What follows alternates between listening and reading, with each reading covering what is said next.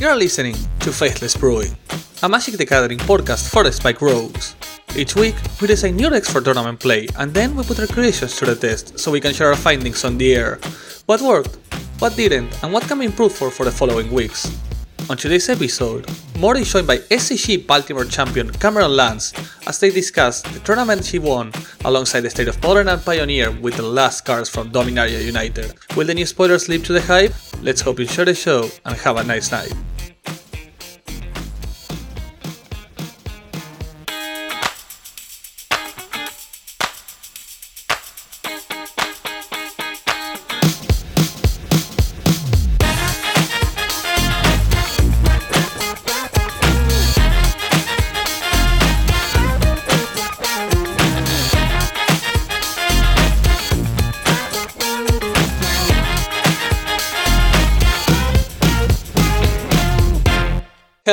And welcome to Faithless Brewing. Tonight, I am joined by one of our beautiful, beautiful members of our Patreon, Cameron, who just got a great result in an RCQ we talked about a few days ago. She's gonna join us, we're gonna talk about the state of Modern, slightly about the state of Pioneer, deck choices, and the specifics of her tournament and a little bit about the last spoilers from Dominaria we were missing. A few beautiful cards missed at our last chat on Friday, but I'm glad to say we had most of them. So, Cameron, how are you doing? I'm doing very well tonight, Emmy. I'm excited to be talking to you. I'm super glad. Yeah. The other day I was realized when I was talking to you, I don't know the voices of the majority of the Patreons, so it's like it's a bit shocking knowing that you just hear to me. I don't know. I don't know how you people sound. So it's like it's unexpected. Makes sense. Yeah. Yeah, it's a very uh one one sided conversation. when I'm listening. Exactly. That's something that just happens, but it will happen. But we're super glad to have you here. Sadly, Dan has a lot of on his bowl. Damon and Davids have life of their own that they have to take into account. So the youngest and most free of us was had to take the torch for this one, and I'm glad, super glad to have you here. Man, those are some big shoes to fill. I don't, I don't know about this. Those are some good casts. You, 100% got this. Besides, you're, you're a better player than all of us, don't worry about that. So, oh man, you're, you only have to fill in the podcast shoes. The player ones are quite easy. Sweet. So, tell, tell us a bit, uh, a bit about you, Cameron, about your Magic career, about you, whatever you want to tell us. Sure, yeah. So, um, I started playing Magic. My first event, um, was a Khans of Tarkir pre-release, and I was quickly just entrenched. It became my favorite thing to do standard wasn't necessarily my favorite thing. Um, I was playing because like that was definitely the competitive thing to be doing at the time, but I modern was pretty new. Treasure Cruise had just been banned. I think the Birthing Pod was banned at the same time, and I got in. I just I loved the delve mechanic on Tasigur, and that was like I think I was playing Tasigur in like Grixis Twin before a lot of people were doing that, and that was like where I learned competition, and I just I just haven't been able to get away ever since. You got sucked in immediately? Exactly. So, what was your favorite deck? Like, if you had to say, this is the deck that better defined me, like, this is, this is what I love. So, for a really long time, that was just value mid range decks. I just played Jund, like, after, uh, like, around the time of Fatal Pushes printing, um, and, like, after Twin was banned. Okay. Jund was my deck, and I was really into, yeah, just like getting the most out of my cards. But the more time goes on, the more uh, I'm attacking and uh, just just trying to beat my opponent down. I love humans and Pioneer, and just uh, in general, I was really into that deck. Like when humans came to its like yeah like big point in modern and um mid range into into aggro decks probably. All right, perfect. So you would say like regular old boomer Shan would be like down the area of things you love. Yeah, I I was actually playing the deck before we before we ever got Bloodbraid Elf. So I uh, so at one point could recite. I had a I had a four in Huntmaster of the Fells, and I could recite all of the text on all of the Huntmaster of the Fells to my opponent. That's just part of you. Do you know I, I, like I remember that experience with Neve. You know how Tough was explaining the original Neve trigger on paper? People refused to understand the original Neve trigger. Mm, it's a fun one though. It was a beautiful card when it's when it's saw play. So before we get straight into your last results, let's just get a few tiny seconds into one of the la- last Dominaria spoiler cards that got leaked on during the past few days. Every set they just spoil cards individually till they get, they get to the end and they spoil a bunch of commons and uncommons that got lost in the sauce. And as David said last time, once in a lifetime they get stuff like Deathrite Shaman with the bulk. So I hope we get to see something beautiful in here and not just random bulk. I so I went ahead. Ones. Yeah, exactly. So I went ahead and like pushed the good ones and tried to brought them here so we could discuss them slightly if you don't mind. Alright, so first we have the Cruelty of Gix, a 5 man enchantment saga with one of the beautiful mechanics they added this set, which is Read Ahead, which I think is actually huge in this specific card. The first step is a target opponent reveals their hand, you discard a creature or planeswalker. Second step is exactly Grim Tutor. You tutor a card, you lose 3 life, you put it into your hand. And third step is Reanimation. Put a creature card from a graveyard onto the battlefield. What do you think about this? Do you think we'll see some play? I think so. We're definitely um starving for some good reanimation cards, just like in Pioneer in general. I think there's some good targets to reanimate, good ways to fill your graveyard, and just like Blood for Bones is the only um good reanimation spell at this point, and it's got some hoops to jump through. Um, so seeing one, even though it's five mana, it's got all of this extra stuff to do on it, like you said, and it's just about whether whether the home's there. Yeah, I, I love the, in this specific card, Read Ahead is amazing. Because the first step is bound to be terrible a lot of the time. Mm-hmm.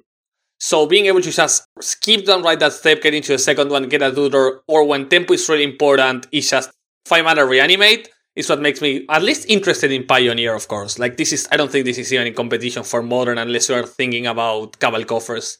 I agree, absolutely. Below that, we have Flowstone Infusion, which is literally just Immolate, which was a card Daniel's River Lab, the plus 2 minus 2 inst- um, aura in mono red transform into an instant. And that's just there because Dan loved the card and they made an instant, so let's hope it sees some play eventually. I, I am pretty excited about this card. I'm not Really? gonna lie. Yeah. Why is that? So when you need it to be a shock and remove a creature, it's a shock. Then it just also, and maybe I'm just a little high on Dreadhorde Arcanist synergies, but okay, I can see where this is going. yeah, like it, it really fills that role so well. You really want extra one mana removal spells for your Dreadhorde Arcanist deck, and then it also just allows you to, once you've taken control of the battlefield and you're attacking with your Dreadhorde Arcanist, you target it and flashback your K command and really going going off of your value then. So Yeah, okay, I, I didn't consider it in that aspect, and it's true, it's pretty big there. And if you can ever get like this sort of Arcanist hit for 5 and destroy an opponent's creature with even the same spell, or well, if you can get to cast a 3 drop, it's amazing. hmm I like it, okay. Okay, I, I, I can see that synergy going. Who doesn't love Red Dreadhorde Arcanist? Ban Exactly. in Legacy. Ban in Legacy, un- unplayable in Modern, it's just something beautiful to see. Hey, hey, hey! My semi-finals opponent played uh, Dread Arcanist against me, and it quickly got Searing Blazed. So- That's exactly why he lost in the semifinals. Imagine if he played a playable choose drop. Uh, Ah, poor Dreadhorde. Next to that, we have the Floriferous Vine Wall, which is a card that I added only because it interests me. It's a 2 mana plant wall, 1 and a green for an O2 defender. When it enters the battlefield, look at top 6 and you may reveal a land and put it into your hand. I just find it softly interesting how deep this digs for Lotus Field. mm.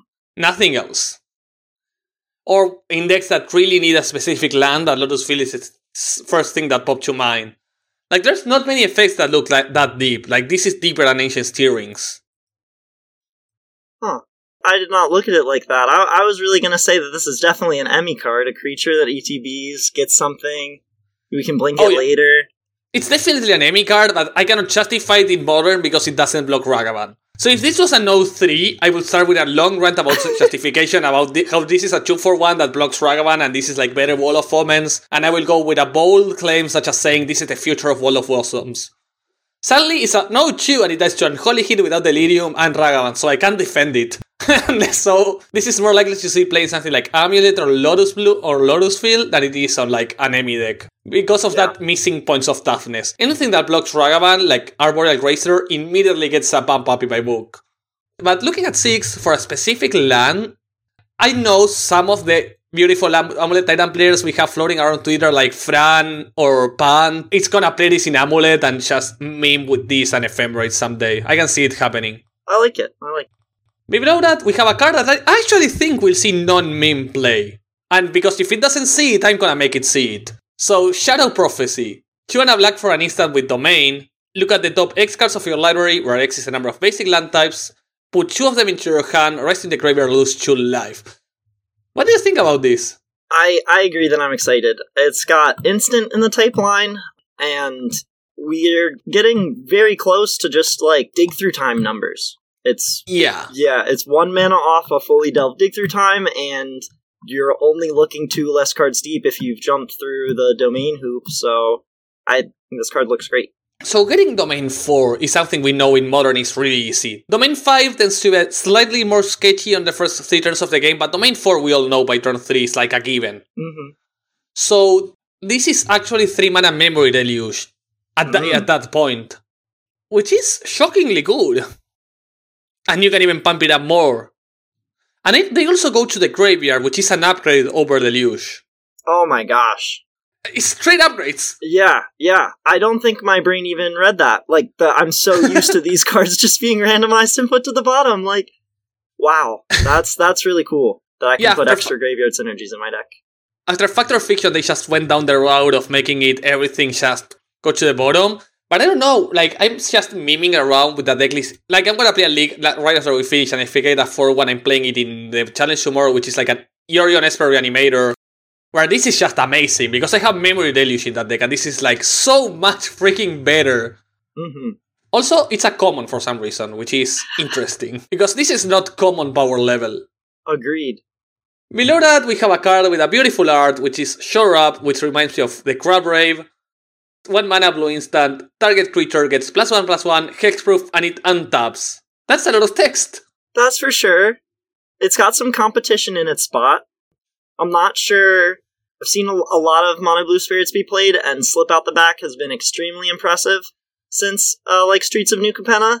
Sadly for this card, I think you cannot beat Slip Out the Back. Yeah, exactly. Slip Out the Back is too good, it keeps your enchantments where they are. Mhm. It also has like these weird synergies with Kroxa and such where it's just busted. hmm So I don't see them sitting in a card. I just think this card is cute and something at least worth having into consideration when you get Merfolkir out of out of blue. Agreed. And um, it'll stay in standard when uh, the Slip Out the Back rotates. Yeah, and this also works quite well in standard with the new with the new Curious Obsession for legendaries. Hmm, agreed. So they likely go in the same mono blue tempo, reminiscing of the days hmm of a f- when uh, Otto won with exactly that deck against Radio. And finally, the last card, which I think is not good, but someone will try to convince me otherwise because someone will shortly, I know it. If it's not Anthony, it's going to be someone in the Discord. And if it's not someone in the Discord, it's gonna be any streamer friend of mine trying to play Karth the Lion. Mm. So we have Urza Assembles the Titans. 5 mana saga, 3 and double white with read ahead. First step, scry 4, then reveal the top card. If a Planeswalker is revealed, put it into your hand. So it's scry 4 and reveal the top card of your library. So you get to look up to 5 cards for a Planeswalker.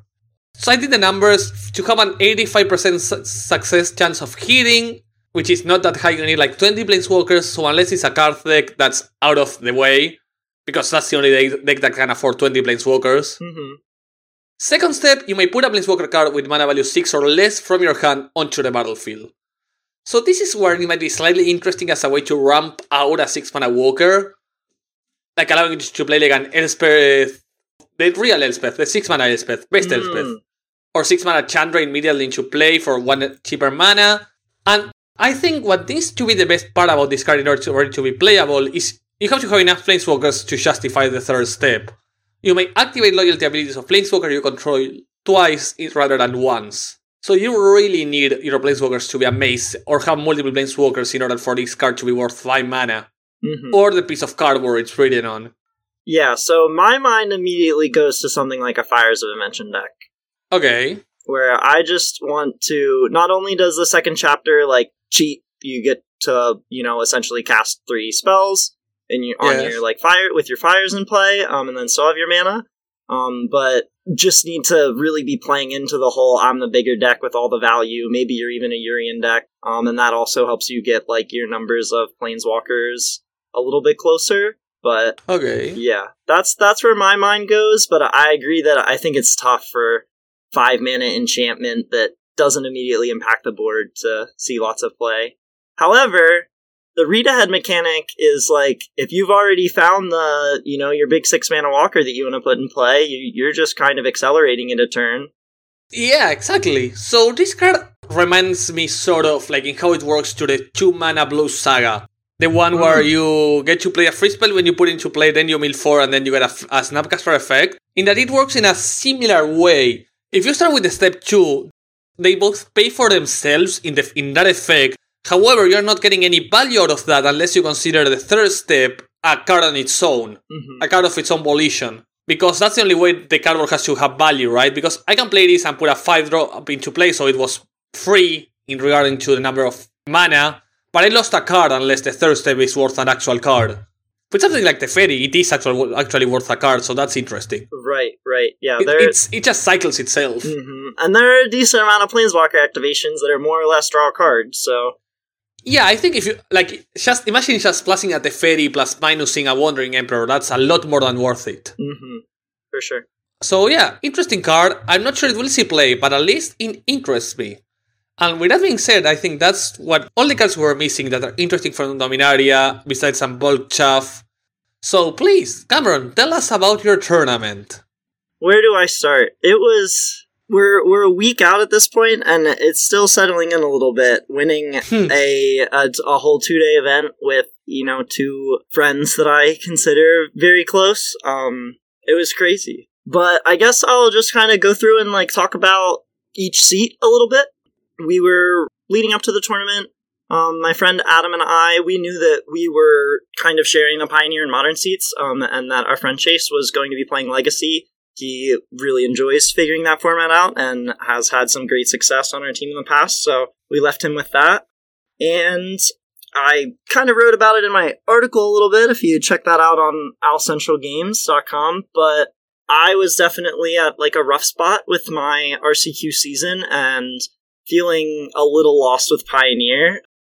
They're just tough tournaments around my area. There's so many good players, and you have to like actually win one of them to get your qualification. So Second place isn't enough. exactly right, and and there's so many people I think that still like make all their good gameplay decisions, and they miss top eight or or you know, like you said, second place isn't enough. There's so many other places under that too.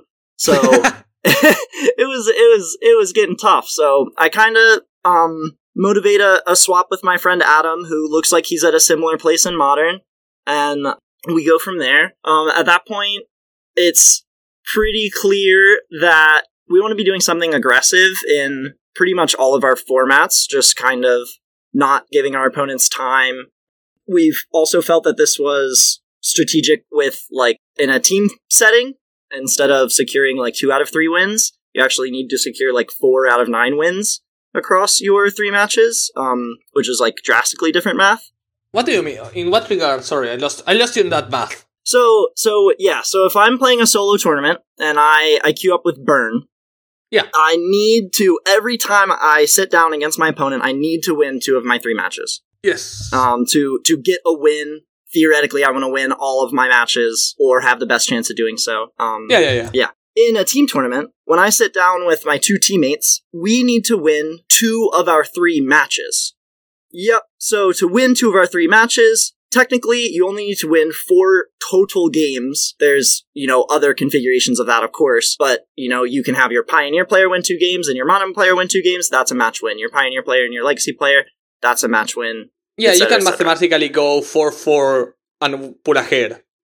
Right, in- a team. Yes. So just kind of like having these more linear strategies that just will be putting our opponents in spots to have specific sets of interaction, um, like at multiple points in the game, I think benefited us a lot. This leads my teammate Adam to kind of he he was playing like a black red cat oven deck. We end Okay. up on humans. Um, I really like the monoid humans deck right now, but he wanted to be casting collected company and He was on the five color humans rather than the good one. Think they're they're all reasonable. And he did Yeah. play Bant. Um, we read a Max McVety article that he wrote for RIW Har- Hobbies. Um, I just really have always respected what Max has had to say about the deck, and we went from there, kind of made sure we liked the sideboard plan and changed some lands and went and adam played so well i was really impressed with he probably got about four to six hours of gameplay with the deck and then just some other Hmm. random human strategies on arena and he was wonderful all weekend yeah absolutely and extraction specialist was amazing against all of our opponents that were trying to interact in that format just It's a good two for one. It's a undeniable. absolutely So, so who was middle seat? so that was me. I was playing modern. Um, I played Burn. Um, and following the same logic, I had the choice between Burn and Murktide. I really don't like my four color matchup when I'm playing the Murktide deck. It's No, not at all. It's Right. not, it's not ever favored. hmm so really didn't want to be doing that. Um, I think that's why like my semifinals opponent had something like Dreadhorde Arcanist in their deck, so that they could be hoping to be competitive in those longer games. Okay. like I said, that ended up getting Searing Blazed. Um, but the burn was great.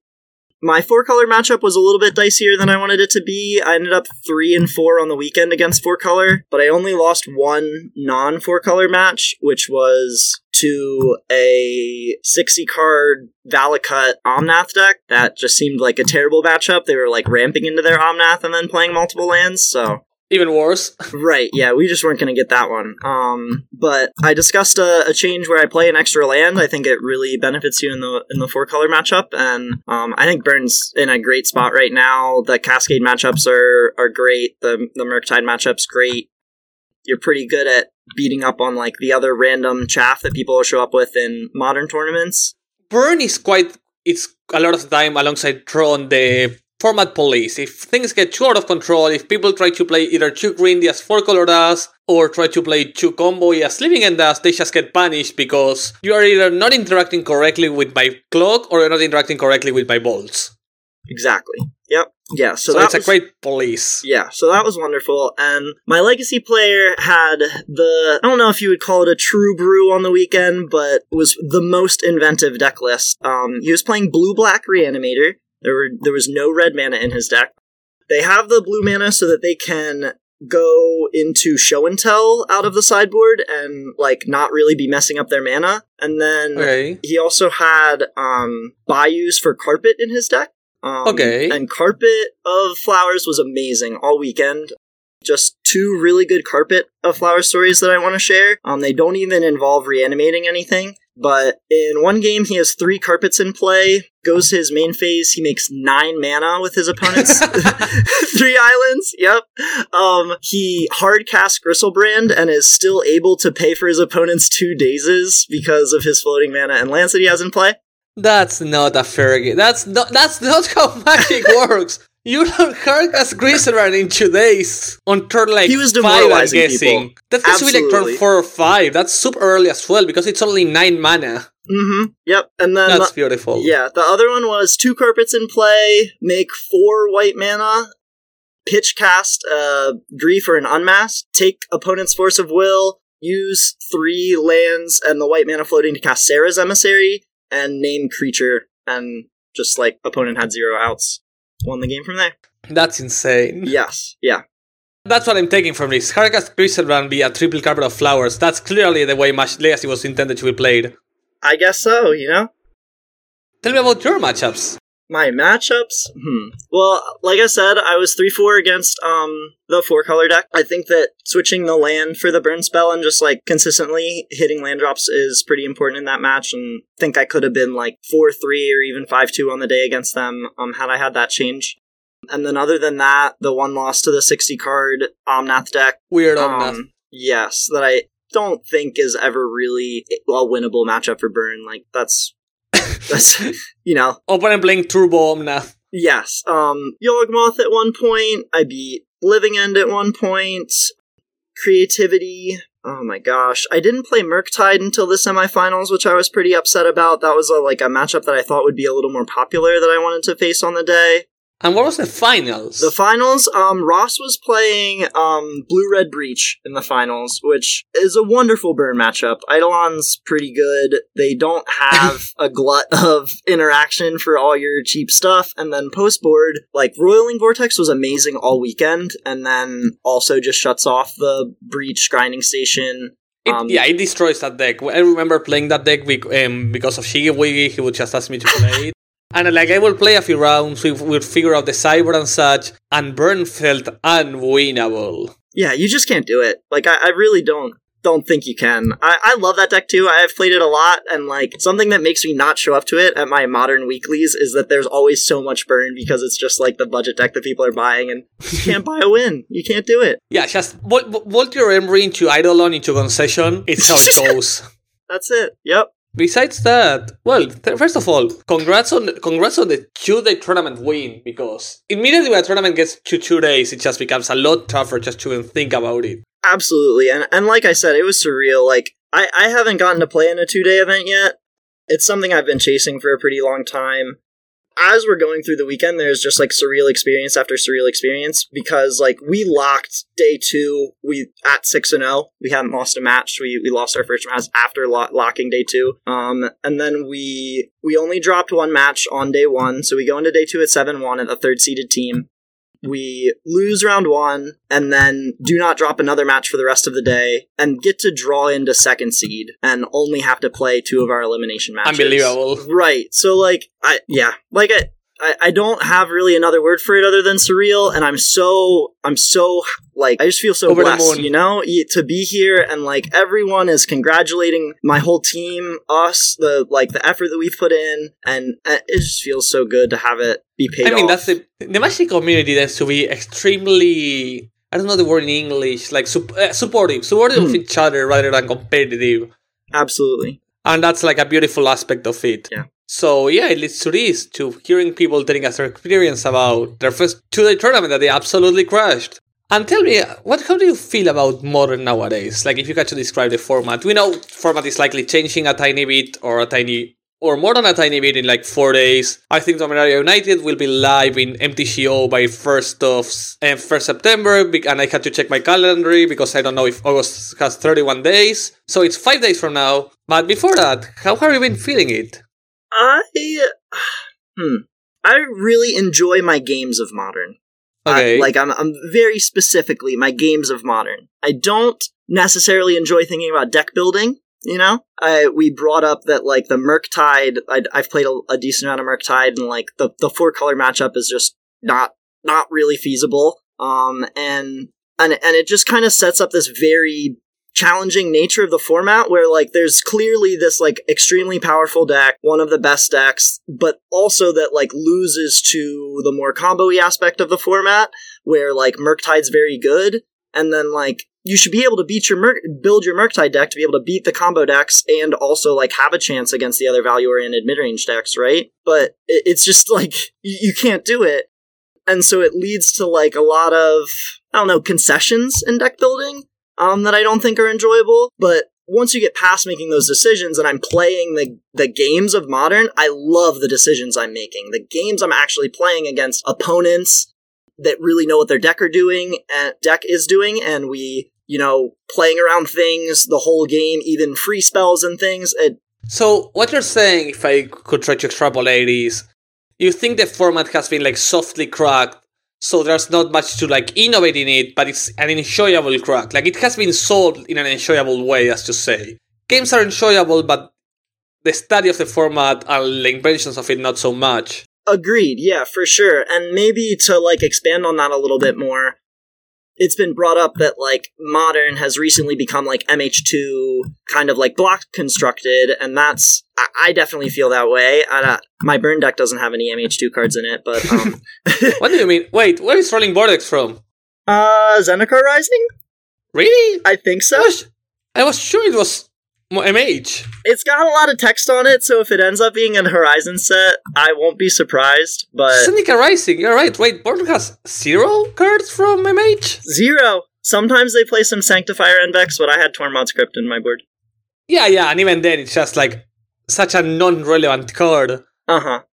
Well, for some reason, I was 99% sure for um, Roiling Border was from Modern Horizons. It has so much text. It does. It does. Like the free spells clause feels like a perfect card to come in the same set as Solitude and Fury and such. mm-hmm. It makes sure. perfect sense. But yeah, seems like you are playing anti Modern Horizons Shoot Rival.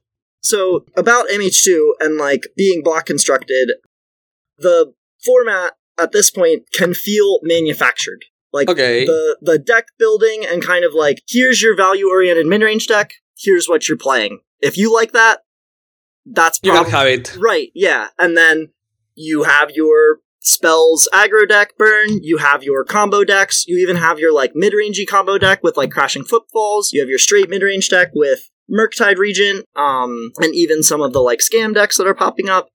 But Well, Dan Dingo won today's tournament with a 10 0 finish with Track the Scam. wow, is that even two weeks in a row? I I kind of feel like It might be. yeah, yeah, that's quite impressive. So maybe maybe a couple more options in mid range than than we might have thought, but still very like deck building. Streamline. Yes, exactly. Streamlining your choices. I've heard the comparison that like Pioneer can feel like Modern was about five years ago, where we're like ships passing in the night. And I I don't have a lot of experience with Legacy, but when I look at the modern format right now, it looks like Legacy might have like four or five years ago, where there are these strategies that you have to make the choices that you make in deck building, but then once you're playing your games, they all do their very powerful things that allow them to have stake in every game that they find themselves in. Yeah. Yeah, I agree completely. I think the format is a bit too sold for brewing. Like, you can still get your tier 2 brews, but you're not gonna crack the top. I mean, there have been some innovations. Four color has went from normal four color to, for example, it has gone to Traverse, to elemental versions, and it jumps around. But you're not gonna find a deck that just shocks you all of a sudden. Creativity made a bit of a resurgence in the past couple of weeks, and it went from a non-existent deck to an actual like threat in the format, which I loved. Even if I hate playing against the deck, it was like a breath of fresh air. Agreed, and the deck's good. The deck has good matchups across the format, and I don't think Burns a great one. Um, it was No, like, no, yeah, like, not like I said, one of my wins on the weekend. But but yeah, you you have good good matchups that that are spread, and I have no idea how that matchup is against Murta. I don't know if you have any experience on it. Like, Goblin Mines is super annoying. Dwarven Mine's very annoying. I have had a lot of success holding up Counterspell. That's usually just like a difficult thing for them to deal with. Um, and like Murktide's the way that you win, but if they ever put an Archon in play, that's a very difficult card to play through, especially if you don't have the Unholy Heat. Yeah, and even if you do, it's a 4 for 1.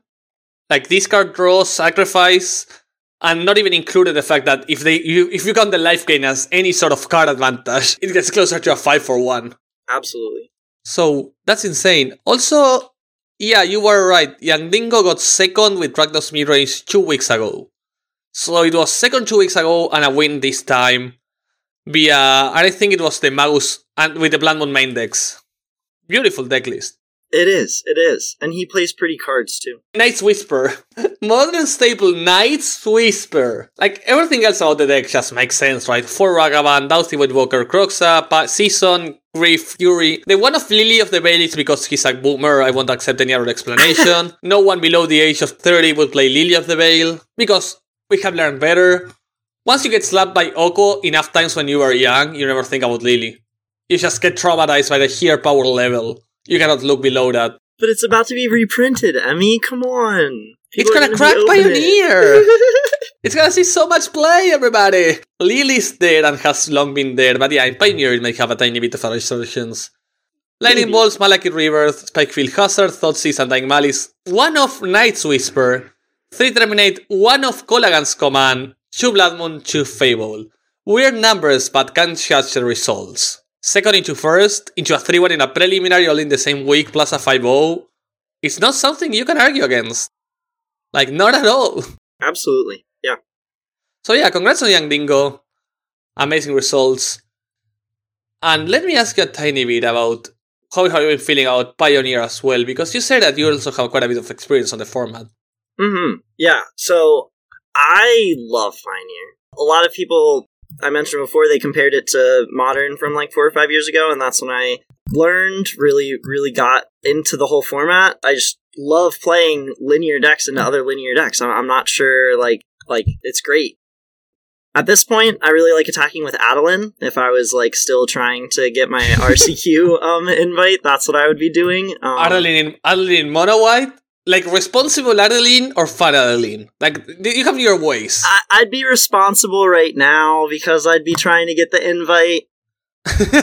but, but with now that you have the invite, you can be responsible and try to coco into it. Exactly. Right. Perfect. And they're they're even giving me another human that says all my other creatures get plus one plus one. Like I've got to try that out. Which one? The King Darien, the what's his number? Like the forty eight. Oh yeah, three mana. That the one that doesn't it pop? No, the selfless effect is only on tokens. Yeah, King Darien, the forty nine.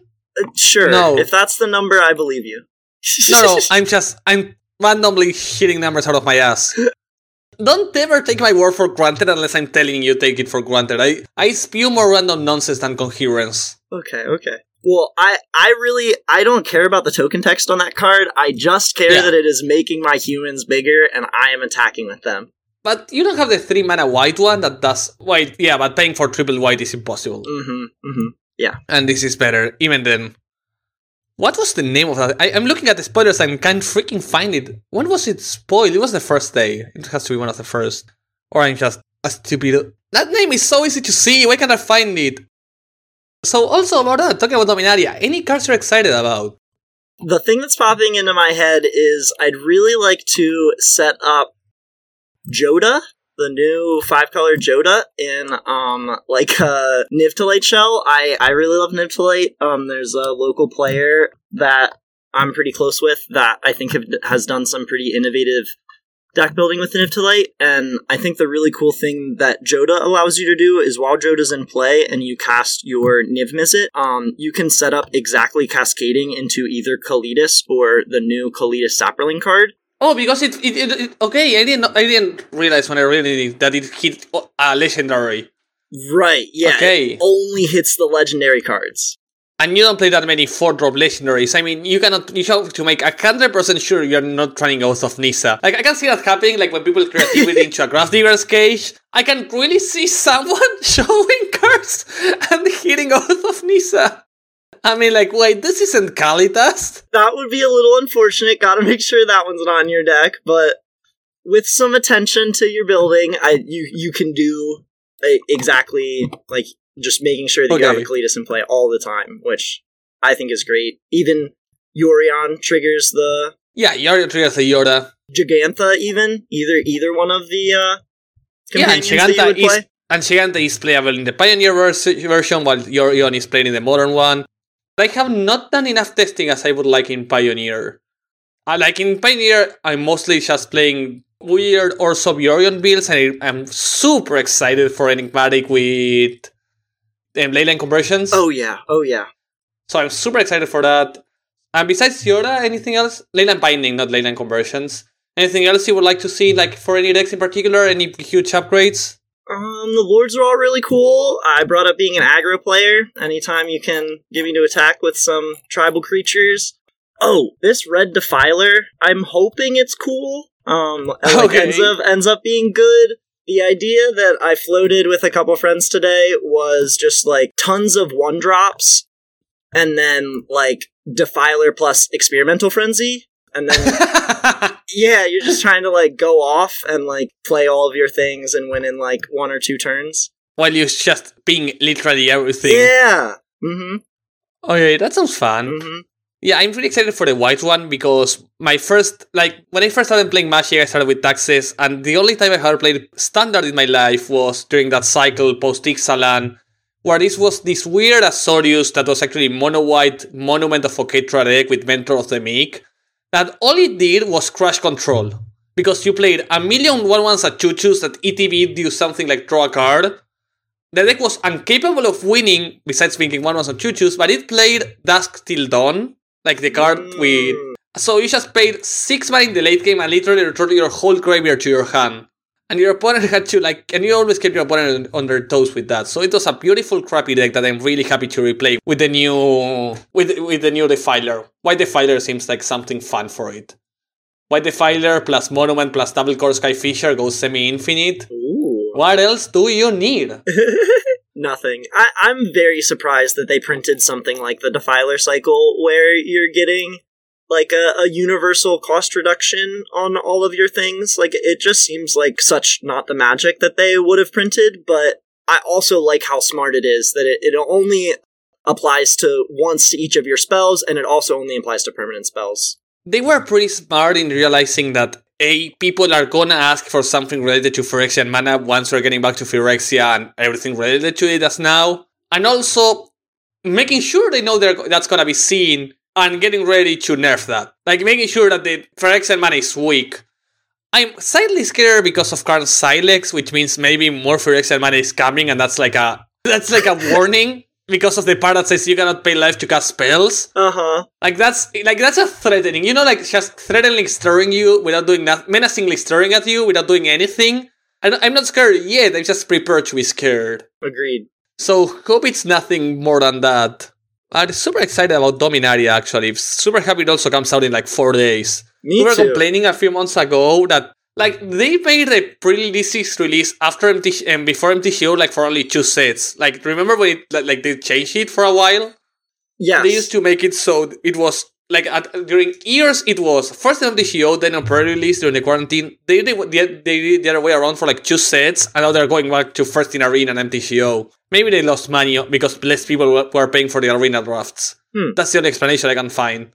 I know I really like wanted them to continue the releasing them all at the same time. I I like getting in on the bottom floor and being able to like judge the cards and purchase them maybe before anyone has played with the cards and when you let them out online everybody gets to touch them first and then they affect the prices and I mean, it really works for me because pre-releases here are worth a shit ton, so I'm pretty happy that I don't have to play them. I like I can first test it if I'm gonna enjoy it because, for example, I played a new campaign at pre-release, and it was during the pre-release I realized that playing any white deck that wasn't banned was completely terrible, like Esper sucks, and that was mid round two playing Esper. So I just learned that info a tad too late, and tad too expensively for my own liking. So getting a, getting a sheer look at first and hearing what people say tends to be quite good.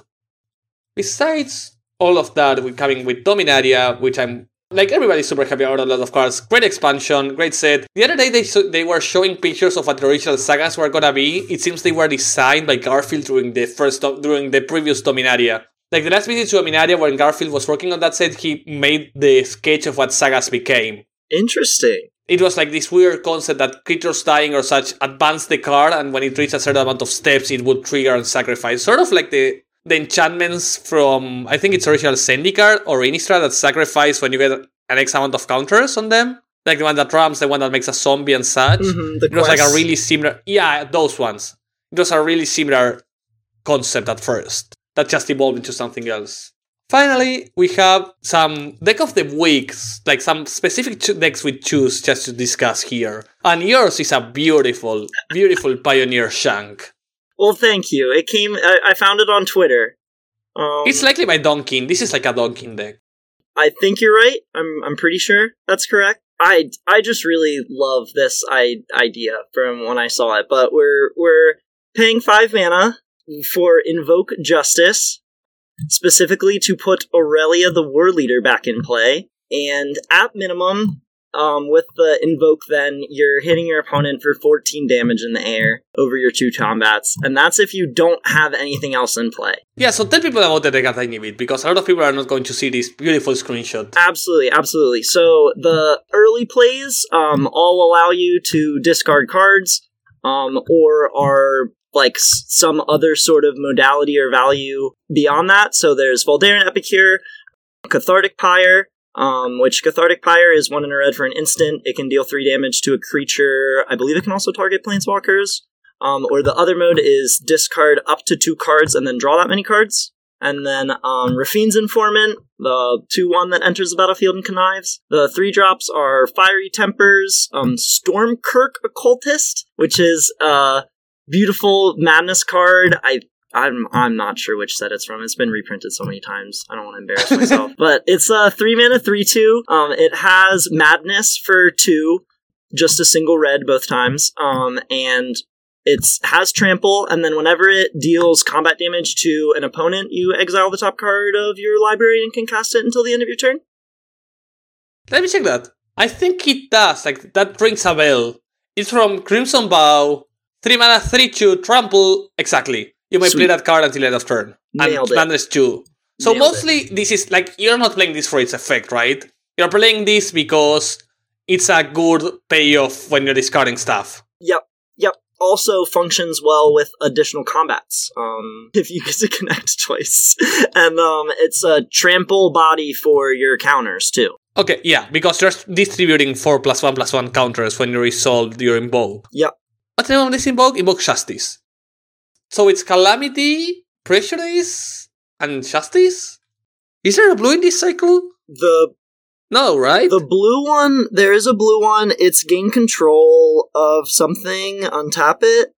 I, am not going to remember what the word is though.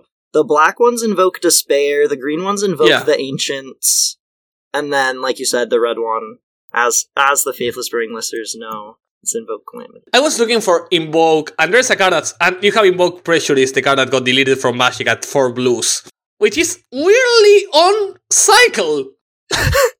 That's all I'm gonna say about that card because I don't want to talk about that card. But why is it so on cycle with the 4 blue in its cost? Ugh. Yeah, invoke the winds, Four blue and a colorless. Gain control of target artifact or creature and tap it.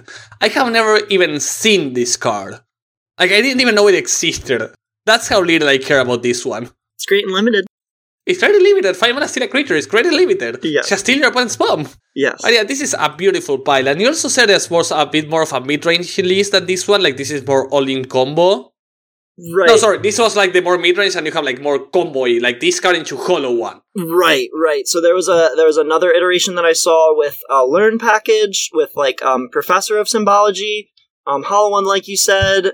Both of them looked good. I think there were like a few more even aggressive rummaging effects on the pay off your hollow ones, and I think it makes sense that that list would be way better at benefiting from the extra combats that you get with war leader and extra Yeah. places to put your counters on justice. I think what will be really interesting when looking at the deck is understanding how often you win. Like, I would rather play the more mid range version if I find that when I resolve the War Leader, I'm winning regardless of which version I'm playing, right? Like, if I'm winning with random 3 2s or a Voldaren Epicure, then I would rather play these. However, if I know I need more creatures, then I can consider the other one. Agreed, I like that. Also, I love the one of Ugin, in case, because sometimes you don't find Aurelia, so you just re- reanimate an Ugin with your Invoke Justice and win the game. The other card that the other iteration had was um the Saga Restoration of Eiganjo. The three mana one, right? That you use this card and then you get back a two drop. Yes. Yep. Um, Okay. Yeah, that the bare minimum, like I, I read that card and it can be a ramp um card because it gets it also like gets you a planes um off Yeah. of it and then it attacks and makes extra one ones and Yeah, and, and then so it's a discard outlet that that sometimes you get back something like a Raffine's informant, so that's sweet. Absolutely And then you just get transforms into like a really bad Brimaz. Actually, it's like regular Brimaz, just doesn't make a one one on blocks, which is bad Brimaz because Brimaz. right right but it had a front side so Yeah, exactly. So beautifully beautiful invoke justice build. I went for something a bit more modern, but also Boros colors, but not because of the decklist itself. So what I chose was a, f- a Boros Stoneforge. This is something that has seen some results already, played by Aspiring Spike. Um, the champion into Stone Stoneforge with Ragavans and such. Everybody knows the deck, right? Fervent Champion plus Swords plus Bolt, Solitude, and Esper Sentinel lose Swords. However, just to show how much it has been in the format lately, this deck is playing two Containment Priest in the main deck. wow And I have no, and it has zeros. Like, it's not that the person is playing this with like Flickerwisp or such, right? Like, at least it's like a minor synergy that might transform your spells into a removal spell. No, no, this is just straight up Containment Priest with no upside. Just featuring the R2 of existing. So that made me ponder is Containment Priest. So there's Containment Priest is backed currently on TCO, where For example, let's say you bounce your containment priest and you're bored with Yorion. Technically, everything should return because the priest is not there, right? Okay. It doesn't. Everything gets exiled. Huh. So I'm pondering, is it bugged with Living End as well? And if it's in the graveyard, nothing returns? Like like maybe maybe MTGO just checks if Containment Priest has ever been in the battlefield at all. No, I think it checks. It checks if it's on the battlefield before, like be- before it enters. It checks if it should be in the battlefield, Okay. and because it's entering, it says it is, I see. and it stops itself and everything else from entering. I see. I see. So I think that's how it works with Yorion. The question is, does it also work with Living End? Because it shouldn't stop Living End, but maybe it does. MTGO, just a different game going on. Just a different game. Also, fun fact. Um, Boo and Minsk, alongside the 3 mana enchantment for Legacy, Maddening Hex, are entering MTGO according to messages by the Twitter by the MTG Twitter. They're they're officially adding it. Yeah, That's I'm, I'm sorry, I'm not. It's not 100 percent official. This was a message that was. This was a reply to some complaints by the Magic Twitter. So it's like sort of official. There's just wasn't like an official re- like release, right? Like an official like. got it. Got it. paper. We just don't know when exactly or how They they're said next do it. week. Okay. Okay. So Maddening Hex and Minsk and I think, are the two greatest one because they're like two cards that should see play. The mono red Prison deck in Legacy has making been making a lot of waves. It seems like a tier deck. And for anyone that doesn't know what Maddening Hex does, it's an aura. Whenever an opponent casts a non-creature spell, roll a d6, lose life equal to that cost, and then move it to another random opponent, which means the same guy because you're playing 1v1. So every spell they play damages in average 3.5 points of damage. Not 3, 3.5, because it's between 1 and 6. I have had this chat a few too many times. so, and that's a lot! That's like a super idol on, on an aura. Yeah, I I was really happy that that card was not in play in like most of my friends' legacy games during the team events, but I did really enjoy watching past the legacy rounds that had it in play and just watching them roll their dice. Like, oh, I took five. Yep, couldn't beat Can that. you imagine playing. I can imagine like playing Storm. You start your turn at 20 life, and all you gotta do is get your Storm 10, and you start rolling. Sort of the. I don't know if you've ever seen the game with the Fear Visions. No, this is not Fear Visions. What's the Storm card that shows cards from your opponent's hand and damages them equal to the cost? Um, ignite memories. Ignite Memories, the Nassif game with Ignite, with Ignite Memories. Like a really old top 8 game. Yeah, where you're rolling to see which card you're flipping. Yeah, but Nassif is like at 10 with a 6 drop in hand and a 4 drop and survives 7 triggers. Jeez. and like just hitting a just hitting a one drop like six times. It's an insane game. If you have the chance just to watch it, if you look like that, you're gonna find it. Like just look like see Nassif and the name and Ignite Memories, and you're gonna find it on YouTube. Awesome. Amazing game. Awesome. And also Minsk and Boo, and Minsk is an absurd planeswalker. This is in play in, Le- in Cyborg of Legacy Eh, of Legacy Elf and, a, and like a four color control build using this as a win con. Yes, it was one of my legacy players' only losses on the weekend. Going twelve and three, Just losing in getting crushed by Minsk. Yep. God is insane, but yeah, so expecting next week you will see them with some hope. I'm really hoping for it because beautiful cards, and I really hate when the format doesn't align. Like this is, bo- I don't care about the cards themselves. I care about, about the significance of playable cards not being on MTGO. I have the same problem on Pauper where this is, there's this one card from Legends called Remove Enchantments. I'm not gonna explain what the card does. It has over nine lines of text. Like it bounces all auras. If opponent attack with a creature, destroy all their auras, bounce all your enchantments. Too much text. But it isn't on MTGO.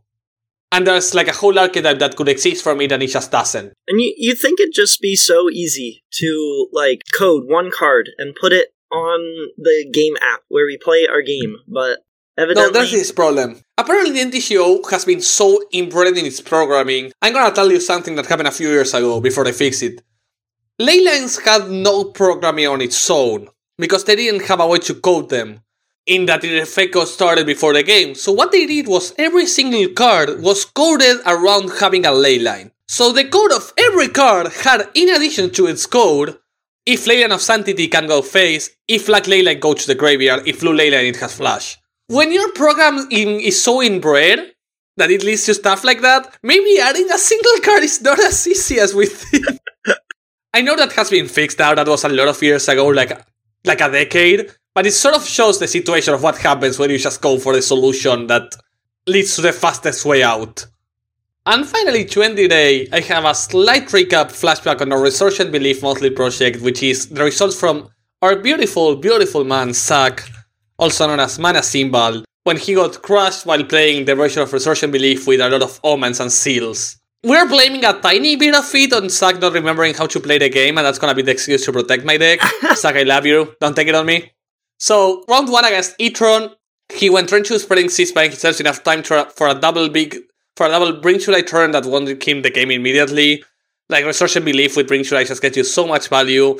Game two got crushed by Thought-Knot Seer into Smasher into like turn five kill with a scavenger grounds to get rid of his graveyard. However, on the game three he won with a mulligan to six. He managed to survive the double Thought-Knot Seer just to be completely devastated by the Chalice, which completely locks him out of the game. Round 2, he wins by opponent conceding after playing a Torment Mine because he had a spelling his opponent hadn't considered. An opponent didn't concede the game, opponent conceded the match. So that was, I think, Zack's only game for this league. Only win. Round 3, he faces Young Moth, gets crushed due to Mana Screw, in, and game 2, Thoughtseize, Thoughtseize, Turag into the one of Scavenging Goose in the opening hand. What can you do? Against Living End, he won with a Kiora Bests the Sea God Hardcast. So after the long game, he just got an 8-8 Hexproof and stole an opponent's creature to win the game. However, on game 2 and 3, Force of Negation plus Violent Outburst is bound to doom you into oblivion. Finally, losing round 5 to Mono Blue Tron. Which is just, come on, not Mono Blue Tron. I mean, yeah, it has to be a I ha- I don't see a Bring to Light deck ever beating Mono Blue Tron, especially if you're relying on zero mana spells, because in addition to having all the cheap counters, they also have Chalice. So you're like so screwed. Yep, and they even have like free interaction, like all of the other modern decks get at this point. Like like every single modern deck. mm-hmm. Yep. So besides that, do you have any ideas for Resurgent Belief? Any of the deck lists you saw that you like the most? That is so far away from my type of card. okay, okay, I get it. That happens. I yeah, I I wish if if somebody handed me their resurgent belief deck, I'd love to give it take it for a spin. You know, like I, would probably pick my favorite from the Discord here, but whew. yeah, yeah, but not only are your expertise to build around. Absolutely. All right. So, with that being said, anything you would like to add, Cameron? The stage is yours. And the stage is mine, man. Well, absolutely shout out to my teammates, Adam Sensenig and um, Chase Martin. They were wonderful the whole weekend. There's nothing better than winnowing through friends, and we all absolutely kept each other's heads in the game, and, and there's no way that we would have been winning without each one of us. So also, great strategy having such a fast deck in the middle seat, allowing you to really focus on what your opponents and what your partners are doing during the game. Like allowing you to give a helping hand when needed, because you like you're on burn. After minute six of the game, you're mostly playing with your teammates. Right. Yep. Definitely. Yeah, it gets to that quickly. I will be um, casting. Uh, I'm excited to be, yeah, commentating for a 2K that will be going on at my local shop, the shop that I write for, Al Central Games. Um, they'll have a stream up next week on Saturday. They have a Pioneer RCQ going on, and I'll be casting that with some of my teammates. So if you want to see me there, you can um, check us out. I believe it would just be the Al Central Games um, Twitch channel. And um, other than that, my Twitter handle is at sometimes I scry. That's where that's where I'll be.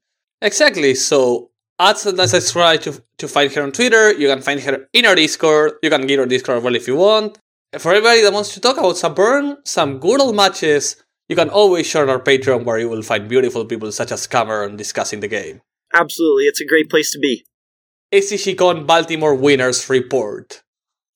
And yeah, thanks so much, Cameron, for joining me hope you enjoy being with us. With us, I'm, I, I used to say with us because I'm never this on my own. That made a terrible decision releasing me from the leash. That's all I'm gonna say. Emmy, you're wonderful. You did a great job. It was so much fun. Yay! Yay! I got released from the basement. Now we're gonna go back.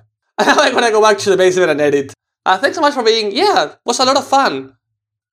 And yeah, thanks a lot. Hope everybody also enjoyed and hope to see everybody on Friday where the first of a huge amount of brews are gonna coming up if I'm not mistaken, by Friday, the set might have released. So we're gonna, I think it releases on Thursday. So we might start to see the first shimmering lights of brews. And by Monday, you're going to have full fledged brews untested. So only one week away. Can't wait. Thanks so much, everybody. Bye bye bye. If you enjoyed this episode and want to know more about the latest brews, you can support us via Patreon. This will not only grant you immediate access to our Discord, where you can find our faithless brewers alongside an army of fine-like players, but also allow you to participate in the monthly project as you help us decide which card to brew with each month. Finally, remember to tune in on Friday, as More Than Done go deep to Dominaria United and start to brewing with likely the best card of the set, Leyline Binding. Hope you enjoy the show and have a nice night.